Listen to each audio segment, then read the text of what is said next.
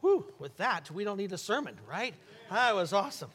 Thank you, worship team, and thank you to our AV team for all that they do. Uh, hopefully, you have a communion cup. Uh, we're going to move communion to the after the sermon before we sing the last song, which I told Austin it's Reformation Sunday. We must sing "A Mighty Fortress" is our God. I don't care what you sing on Sunday, but that has to be. So that's where we're going to end today. And just a reminder with Charter Day that uh, some said I, I didn't see the form or I missed the form to sign up, there are some extras at this table. So during that half hour slot, if you want to grab those, uh, you can do that. Well, turn to your Bibles to Colossians chapter 3. If you have just joined us, we're moving through this epistle, this letter written by Paul. Paul is in prison and he's penning it to a group of believers located in Colossae, which you say, where is that? Well, it's modern Turkey, about 100 miles from Ephesus. Paul had never visited this church, but clearly his influence in that region has spilled over. And we meet someone who had helped start that church, which his name is Epaphras, but we'll get to him in due time. Let's go, Lord, in prayer. Father, we come to you, and indeed, hallelujah be your name.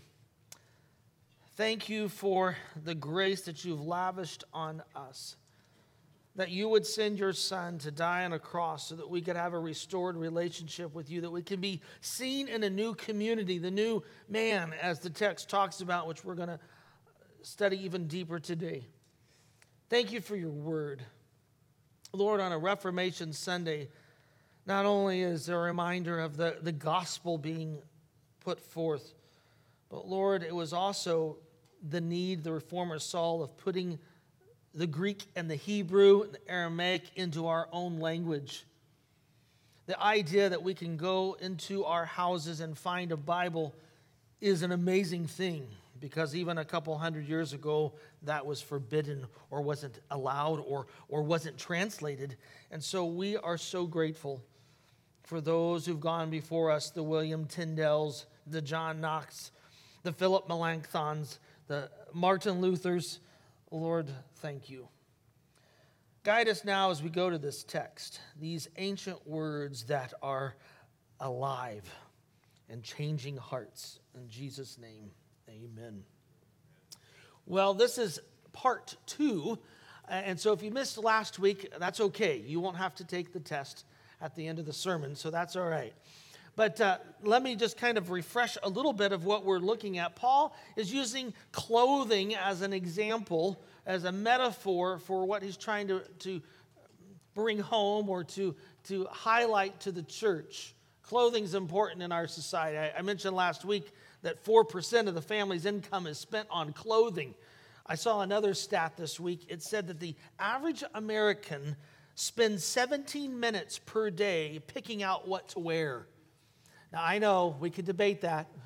That's been skewed by a few, but okay. Uh, you realize that means four days out of a year you spend picking out clothing, or it's almost six months of your lifespan uh, spending out, uh, picking out clothing. It's important. And for Paul, he's saying, listen, spiritual clothing is important. And if you remember last week, we, we stated our apparel must be updated. Paul highlights in verses 5, 5 through 11, the first he states that as a follower, if we know Jesus Christ as our Savior, we have a new identity. It doesn't mean the old nature isn't still lurking and, and the, the attraction of the past. We talked about there's articles of clothing that were very comfortable in the old man prior to salvation. We liked how those felt. felt. We've got memories attached to those clothing. And Paul says, no, no, no, no. You, you are a, a new person in Christ. And so no longer is sin automatically the victor in our lives. And so we highlighted that. And so Paul lists the filthy five and the slimy six. Uh, he gives this laundry list of things we need to avoid. And today he's going to give us the sensational uh, six as well. We'll get to that in a minute. But our apparel must be updated. We also looked, our apparel must align with our status. I asked the question would Christ be caught dead in what you're wearing? You know, uh, is it identified with Christ? And, and Paul states, how do we move forward? How do we uh, uh identify with this community in Christ? That's through the renewing of our knowledge. And we talked about that. And then finally, the point that we saw in verse 11 of chapter 3 is that our apparel must reflect the standard. He gives that laundry list. Look back, verse 11. He says, There's neither Greek nor Jew. In all of this, he says, Christ is all and in all. And so, as the body of Christ, we're not going to focus on diversity. We're going to focus on unity around the cross. It's, it's vital. Why? Because the new man is the church. We are seen collectively.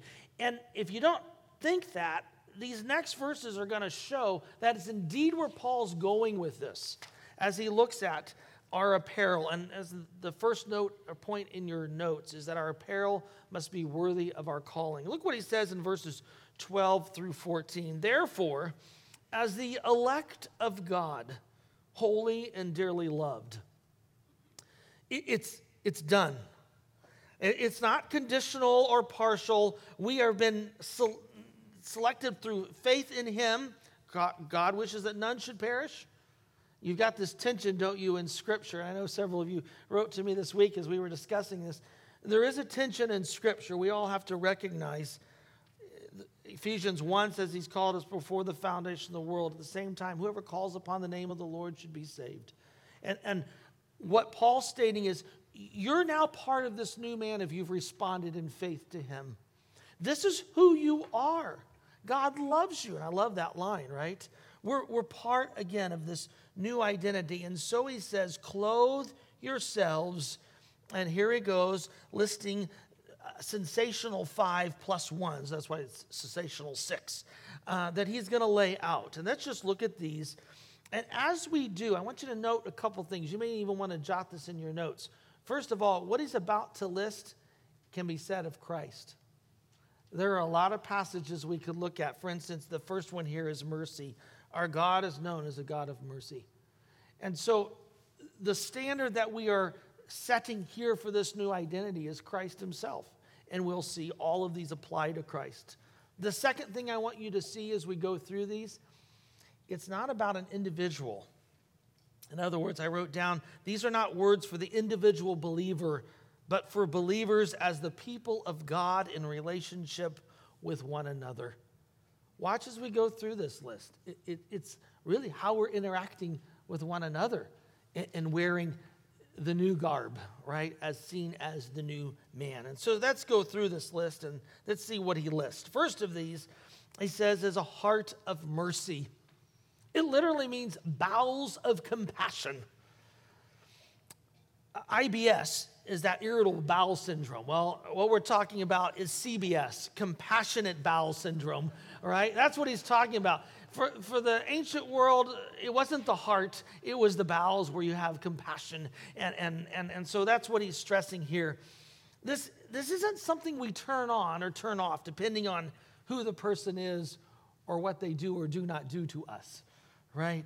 Christ had compassion on the, the, leader, the leaderless crowd in Mark chapter 6, and we're called to have compassion to one another, mercy. And he says, not only mercy, but kindness. This is a fruit of the Spirit, isn't it? Ephesians 4 states, Be kind to one another, be generous. I love Psalm 34 8. It's posted on every church cookbook. Taste and see but the next line is taste and see that the Lord is what? Kind. Kind. And, and so as Paul lays this out, he says, you're, not, you're to be known as merciful. This is the garments that you're wearing, your new identity with Him. And you also need to be known as kind. Again, it's a fruit of the Spirit.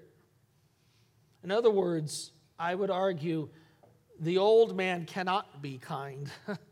You know, I, we know some gracious people who don't know the Lord, but it's the fruit of the Spirit that, that has to come through.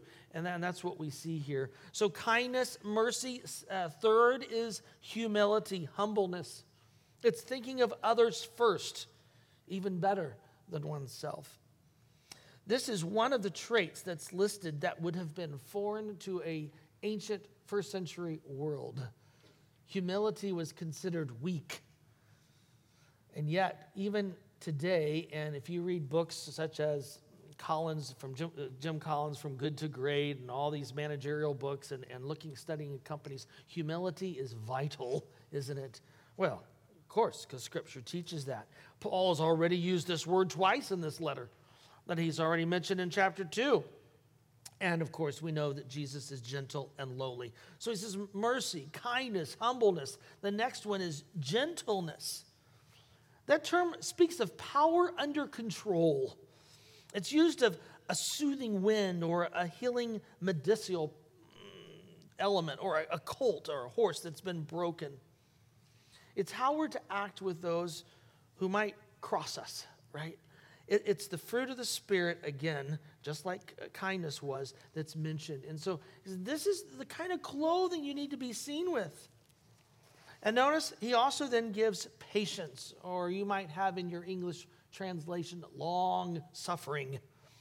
It's, it speaks of being long tempered. It endures that when you are wronged, it puts up with the exasperating conduct of others. it's so easy to say, oh no, she's going through that door, I'm going out this door, right? Oh no, duck. Uh, th- this, is, this is part of being long suffering, uh, being patient with others. And again, it's a fruit of the Spirit and it's that which is known for the Lord. So Paul says, listen, those filthy five that we've looked at, the slimy six, those got to go. This is who we are in Christ, and this is how we need to be identified. And again, it's on a corporate level. He then gives us, in verse 13, two ways to accomplish this. Now, some scholars link it directly to patience. You could take it to all of these traits. But how do we fulfill these? By bearing with one another and forgiving one another. Another way to render it is by constantly bearing one another, by constantly forgiving one another. It's, it, it's, it's not self centeredness, right? It, it's how we fulfill these things. And look what he says. He gives a little caveat. If anyone has a complaint against someone else, just, and here's the, the clincher, just as the Lord has forgiven you. I think it's the most difficult line of the Lord's Prayer. Forgive us our trespasses as we forgive those who trespass against us. I mean, think about the implications of that prayer. I can say this, my, my, my grandmother, she's a dear, dear lady, uh, Grandma Hans. But poor Grandma Hans, she, she could rattle off all the offenses that had ever happened to her. It's like, Grandma, you just need to, to let the Lord deal with this. Because it's a little hard to go to the Lord and say, Lord, f- forgive me when you're harboring all these ills, keeping a tally sheet. And Paul says, uh, as the body of believers, as the new man, as we come as one around the cross, he says, you can't have these grudges. In fact, God's standard is how you are to behave. And again, go back to verse 12. What are we to be? Holy and dearly loved. This is how we're identified. And so this is the call.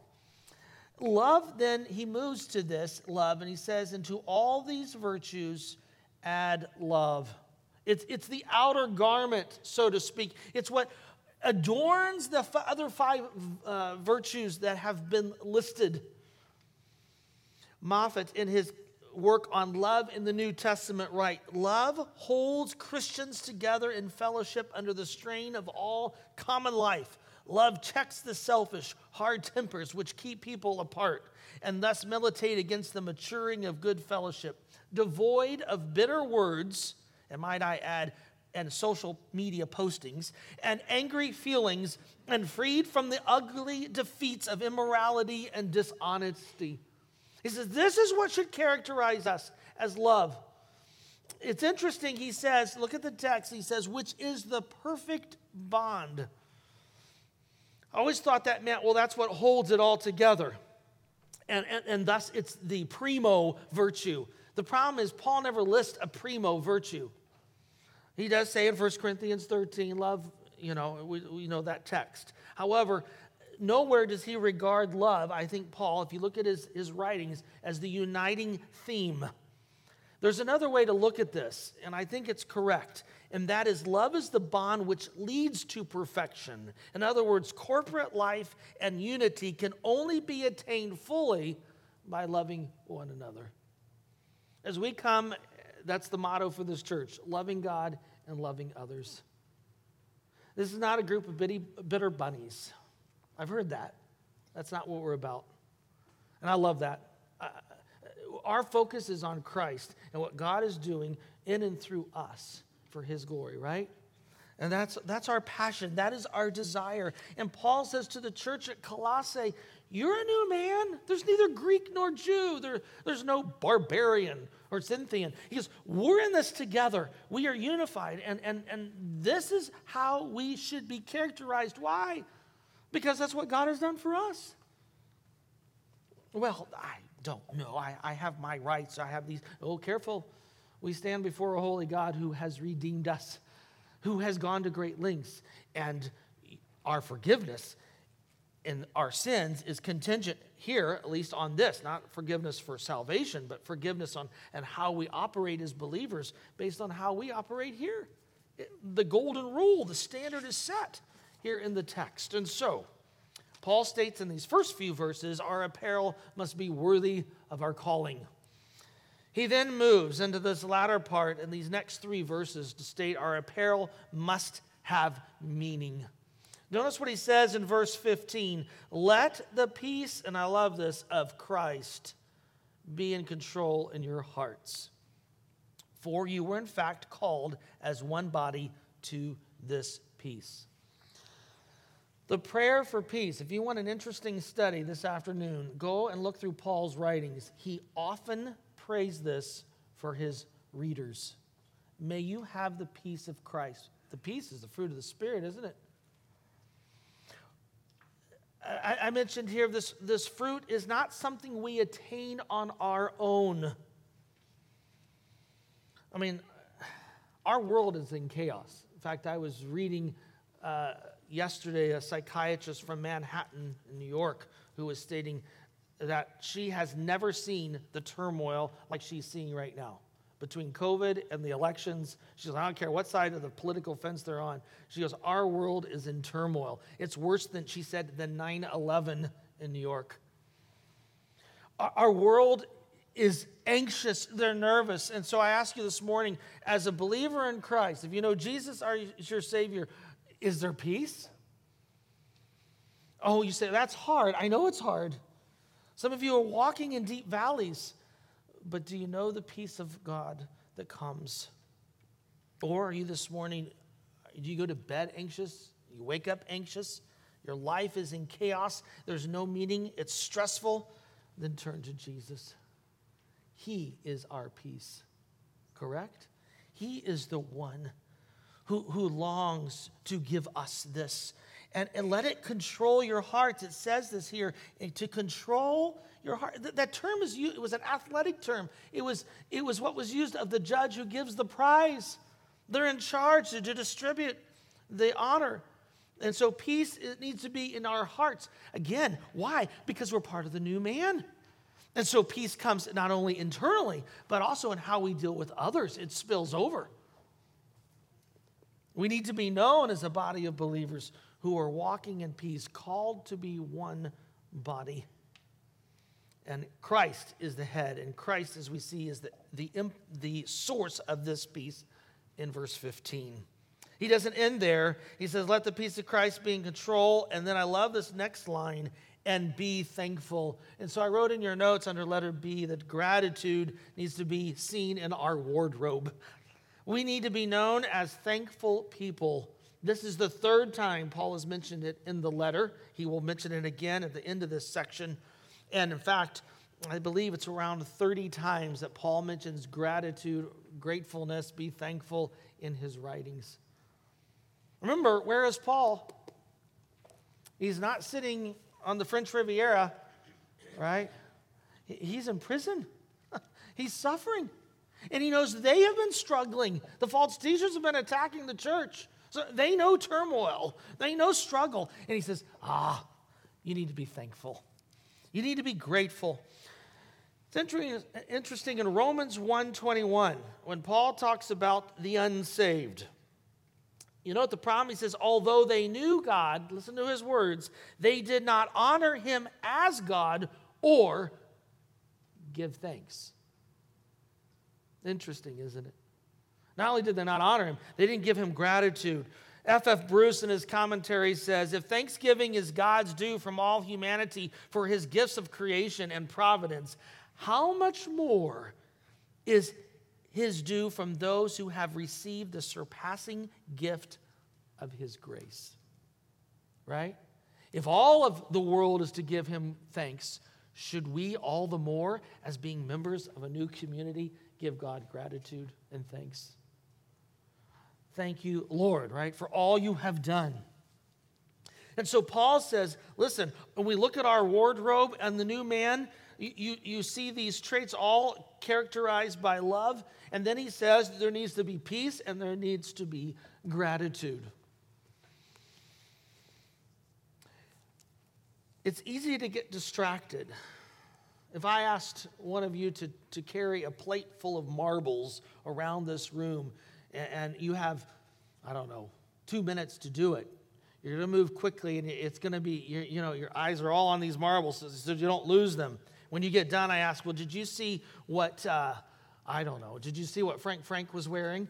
Uh, well, no, I, I was focusing on the marbles. Oh, oh, did you see where April Murdoch was sitting? Well, no, I was looking at the marbles.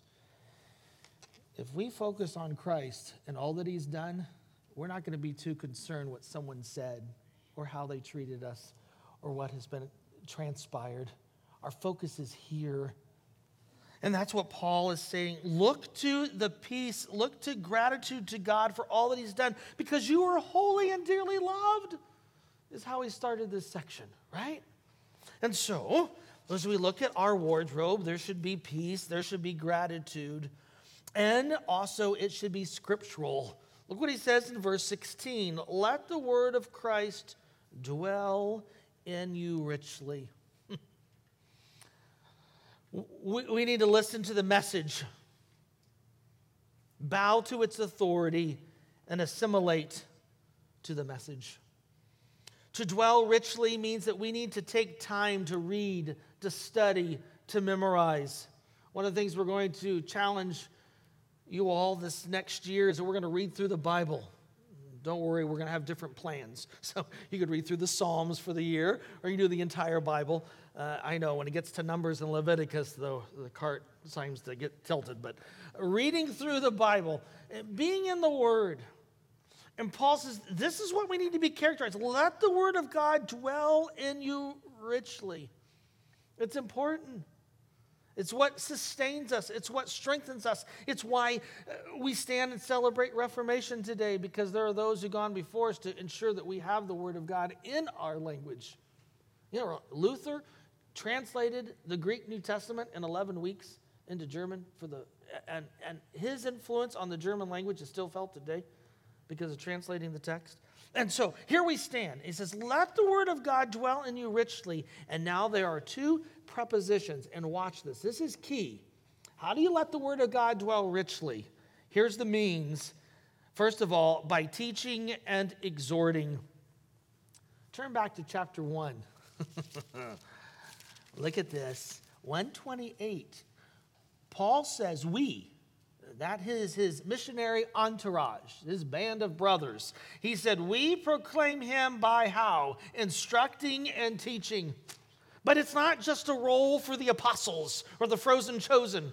It's, it's, it's, it's what we all need to be doing as a new man, a new community. That we need to be teaching and admonishing one another.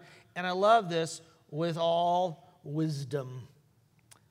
True wisdom demonstrates itself in a practical way. If the teaching and admonition are given in a thoughtful and tactful manner, is what we see here. And so, let the word of God dwell richly. How do we do that? Number one, through teaching and through admonishing. The second way we see here is through singing in our hearts. Isn't this interesting? Notice what he states with all wisdom, singing psalms, hymns, and spiritual songs, all with grace in your hearts to God. There are many, uh, I've heard pastors and some scholars who want to argue psalms, hymns, and spiritual songs are three different entities, and they, they, they spend a lot of ink trying to argue that's the case. The problem is, it's not that clear. And most scholars would argue there is great similarity between these three. They're, they're difficult to distinguish. Not saying there isn't a full range and a variety that's required, but I'm not sure that's fully the focus here. So bear with me. And notice he says, we'll get to this in a minute the Psalms, hymns, and spiritual songs, but it's not saying there isn't variety. But you know, I've heard say some say, well, this is the Psalms, is the the from David, the hymns. Mm, I think you're you're splitting hairs that are not there in the Greek. The terms are used interchangeably in the Old Testament as well as in other Greek writings. But he says, and you do this with all grace. The focus is not so much on our attitude toward God, Fee writes, as we sing, but on our awareness of His attitude towards us that prompts such singing in the first place. I mean, look at this. You're the new man. You've been called to be holy, and He has loved us, and He has forgiven us. And that is what drives us. It's understanding that grace which makes us want to break out in song and in our hearts. And so, how do we let the Word of God dwell richly? One is by teaching, the other is through singing. Now, I have some implications in your notes. By the way, someone has stated that what we need is God's book, the pocket book, and the hymn book. All right? So this is the idea. And so let me give you some implications I think that's being teased out of the text. And I, I don't, I hope this isn't Hoffeditz that's seeing this. Uh, in fact, I'm adapting some, some work that's been done by David Ditweiler on church music in Colossians 3. That was penned back in 2001. First, in your notes, church music has a horizontal and a vertical dimension. If it's in the context of teaching and admonishing, which is a corporate idea as well as individual, so should the music. This isn't something you do in your back room, it's a collective expression to our Lord. We are members of a congregation. And so, when I am communicating to those around me? I mean, the question is, what am I communicating to those around me when we're singing collectively? Am I looking like I sucked on prune juice?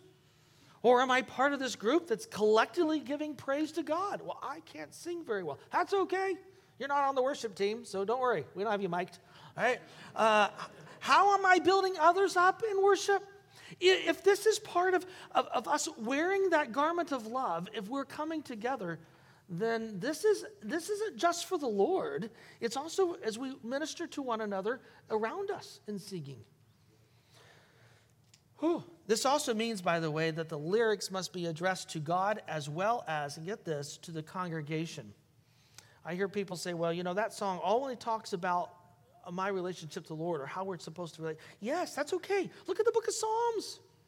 Some of them are, are, are more centered on my relationship with the Lord, others are focused on our relationship to God.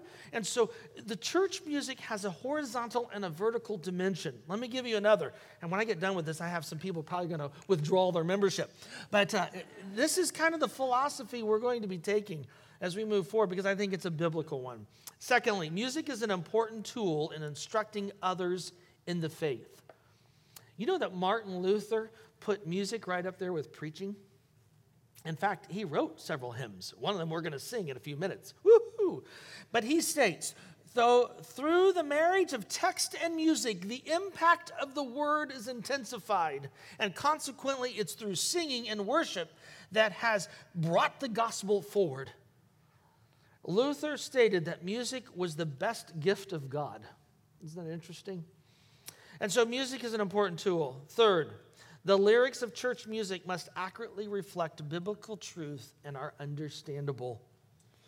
And that's key even when the instruments are playing, they cannot distract from the lyrics. Uh, uh, Austin, when we were talking, he said, You know, I want to make sure that people can hear themselves sing, that the, the instruments are not overpowering. I said, Thank you. That is a biblical response because I see that in the text here, right? This is how we are engaging one another. And so, the, the, the, the lyrics need to be loud and clear. They also need to be attested. Listen, there are, are modern choruses that have problems with some of the lyrics. There's also some hymns that have had problems with lyrics. And, and so we as a body come and, and we want to be theologically astute in our lyrics, but also reflecting that which can be understood in, in, in volume. Another, church music must be characterized by active participation. Please note what it says in verse 16. This is with one another in wisdom in, in your, all your hearts. You're not exempt, whether you know if you can sing perfect pitch or not. Church music is designed for active worship. Worship, I love what Webber wrote worship is a verb. It's not something done to us or for us, but by us. This is another reason why we must recognize there's need for a variety of styles. It's not just about hymns, it's also choruses. Why? Because we have some people in the church they're not they didn't grow up with hymns. That's not the that's not what they would prefer to sing. And others it's only hymns. We come together as a body of Christ and part of this new community. And remember what the text says. Look what it says after this. And, and I love that he wrote this all with grace. All right, there's all with grace. You know, my parents, it would be Southern gospel music. Oh, sorry. And I know I got some Southern gospel fans in here. You know, for me, it's it's listen to Bach. You know, and and and uh, we got Spotify at the house. My daughter and I fight over it because I'll say, all of a sudden, I'm, I'm listening to Vladimir Horowitz, and all of a sudden it goes to some, I don't know, rock and roll thing or something. I don't know. Like, what are you listening to? What happened to my Vladimir? Uh, and so we all come with a variety of perspectives, and, and part of this is walking in grace. I know that. Also, church music should indicate, uh, as I mentioned, the variety of songs, and that fits with what we just stated above. And, and then finally, worship needs to be expressed with sincerity and devotion. Spangenberg, another German reformer, and Von der Musica, he writes Music is, is called a divine gift, an art, because it stimulates to godliness and causes one to grow and increase in the praise of God godly loving, and Christian devotion. Worship is probably one of the most controversial areas in the local church. I'm glad that Austin is overseeing it. But I will tell you, it's also one of the most powerful tools of the church. It's why Billy Graham had a George Beverly Shea. It's why D.L. Moody had an Ira Sankey. They understood the value of music to the church. And it is our commitment to, to, to remain as close to the biblical text and our understanding of the text. And I am so grateful for Austin and our worship team who has such a passion for wanting to exalt Christ.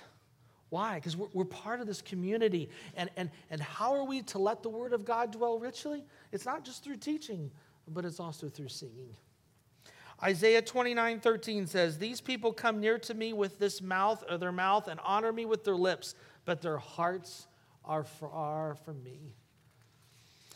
I had an elderly professor of church history. He used to say there are three litmus tests to determine if a church is on fire for God, if it's vibrant. He said the giving, the fellowship. He says, do they scurry out of the church when it's over, or do they linger in, in, in, in fellowship? And third is the singing. How's the singing? And I think he's very much, I think he's correct. How, and it's so good to hear you sing. We're going to go on the road. If we can't find a facility, we'll just go on the road. and so Paul says, not only peace, gratitude, and the, uh, the, the, word of God, but he gives us one more thing in verse 17, and I, I call this the label. The label needs to be not Armani, not Hugo Boss, not Ralph Lauren or Chanel, but it needs to be Jesus right? And whatever you do in word or deed, and it comes on the hills of singing, do it all in the name of the Lord Jesus. A name's important, isn't it? Steve Davis shares this story. It's a, uh, he was on this bicycle marathon thing. Uh, why you would do that, I don't know. But he was on this bicycle marathon thing, and he said he saw this lady drive by or ride by, and she had Hoffeditz on her n- number. And he goes, "Hey, do you know David Hoffeditz?" And he goes, "She turned around, and if looks could have killed, she would have killed." And she goes, "That's my ex." And Steve goes, Were you married before? I said, No. There are, no. there, there are about three David Hoffeditzes in the world, and you just happen to meet the ex of one of them. So, a name is important. And, and what is the name of our label? It's Jesus, right? Everyone who believes in the name receives the forgiveness of sins. Whoever calls upon the name of the Lord, what? Shall be saved. The whole life of the Christian stands under the great banner of the name of Christ. And so, our mission is Christ oriented, our goals are Christ focused, and our passion is Christ likeness, is it not? And so, the clothing you're going to put on or take off needs to be in keeping with your Christian confession. Can I do it in the name of the Lord Jesus? whose reputation is at stake. You are part of a new community. And there's some garments we talked about last week, and you need to you review that list. They can't be worn. Oh, it's so tempting at times, isn't it? I like worry. I like impatience. it feels so comfortable, but it shouldn't. Those, those need to be bagged up and thrown away. As I said, don't give them to Goodwill. No one else should be wearing them. They're done. And every activity is to be done in obedience to the Lord Jesus and accompanied by the giving of thanks to God through him. Give thanks, he says. Look how he closes. Give thanks to God the Father through, which indicates cause, the mediator, that is Christ. And so again, he highlights give thanks. S. Lewis Johnson, it's in your notes, says Christianity is not just theology. Excuse me. It's not simply a system of ethics. It's not a do's and don'ts, but an incorporation into Christ. If you know Jesus as your Savior, you stand here in the new man, right? Loved and holy in Christ. And that is the objective for the church. It's what Paul declares. This morning we have communion, and we're going to do this before uh, we do the sing the mighty fortress. And if April, could I have you just play a little bit for us? I want to spend some time just reflecting this morning. Communion is a remembrance of what Christ has done. And if you're here this morning, you say, I, I don't know this new man. I, I, I'm struggling with peace. I'm struggling with with just who I am, ah, then today, bend the knee. It says, Whoever calls upon the name of the Lord shall be saved. Place yourself under him. Allow the Lord to forgive your sin and to restore a relationship with him.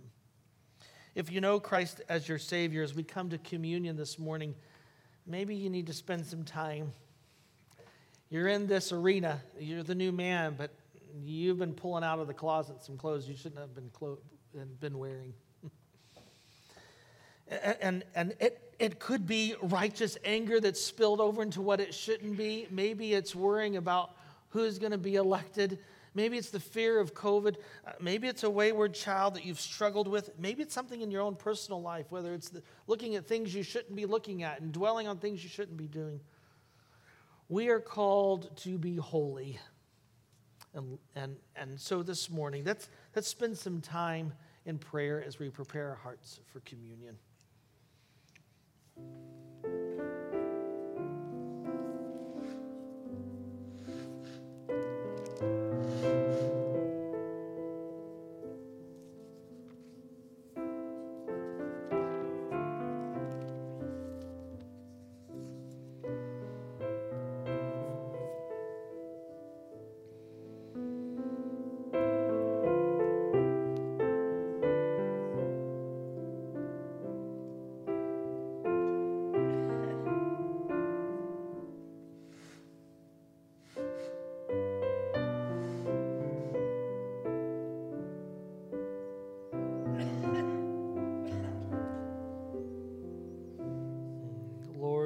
Come to you on this Reformation Sunday and reminded once again of the gospel. It's by grace alone, through faith alone. Lord, the grace is that your Son, God Almighty, would stoop, leave that glorious state, and come and dwell among us, and then pay the price for our sin on a cross. Thank you, Father. Thank you for the great sacrifice that has been given. And our salvation is not on things that we can do, for we could never earn your favor apart from what Christ has accomplished. And we are called simply to respond in faith, recognizing the sacrifice that was made by your Son and recognizing it needed to happen because of our sin. And Lord, we are grateful. We are so grateful. Thank you. In Jesus' name, amen. So there's two parts to this uh, piece, and if you pull the bottom off, you'll get the, the bread, which is on the bottom. Uh, careful, you could baptize yourself as well, I know. Jesus, uh, Paul highlights the upper room when, in commemorating once again what Christ has done. He said, after they had given thanks, Jesus broke the bread as a symbol of his body. And he said, This is my body, which is for you. Do this in remembrance of me.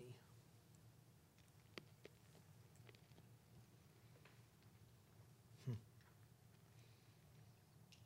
Grace alone, through faith alone. You tear the top off, and we have the cup because not only did the bread symbolize the body, but the juice symbolizes the blood that was shed.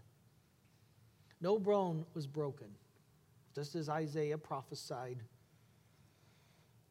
but he did die, and blood was spilt. And then, so in the same way, Jesus took the cup after the supper, saying, This cup is the new covenant in my blood. Do this every time you drink it in remembrance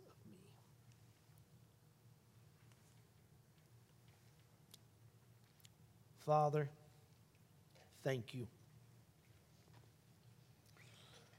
Indeed, a mighty fortress is our God, a bulwark against the evils of this world, against the pressures of life.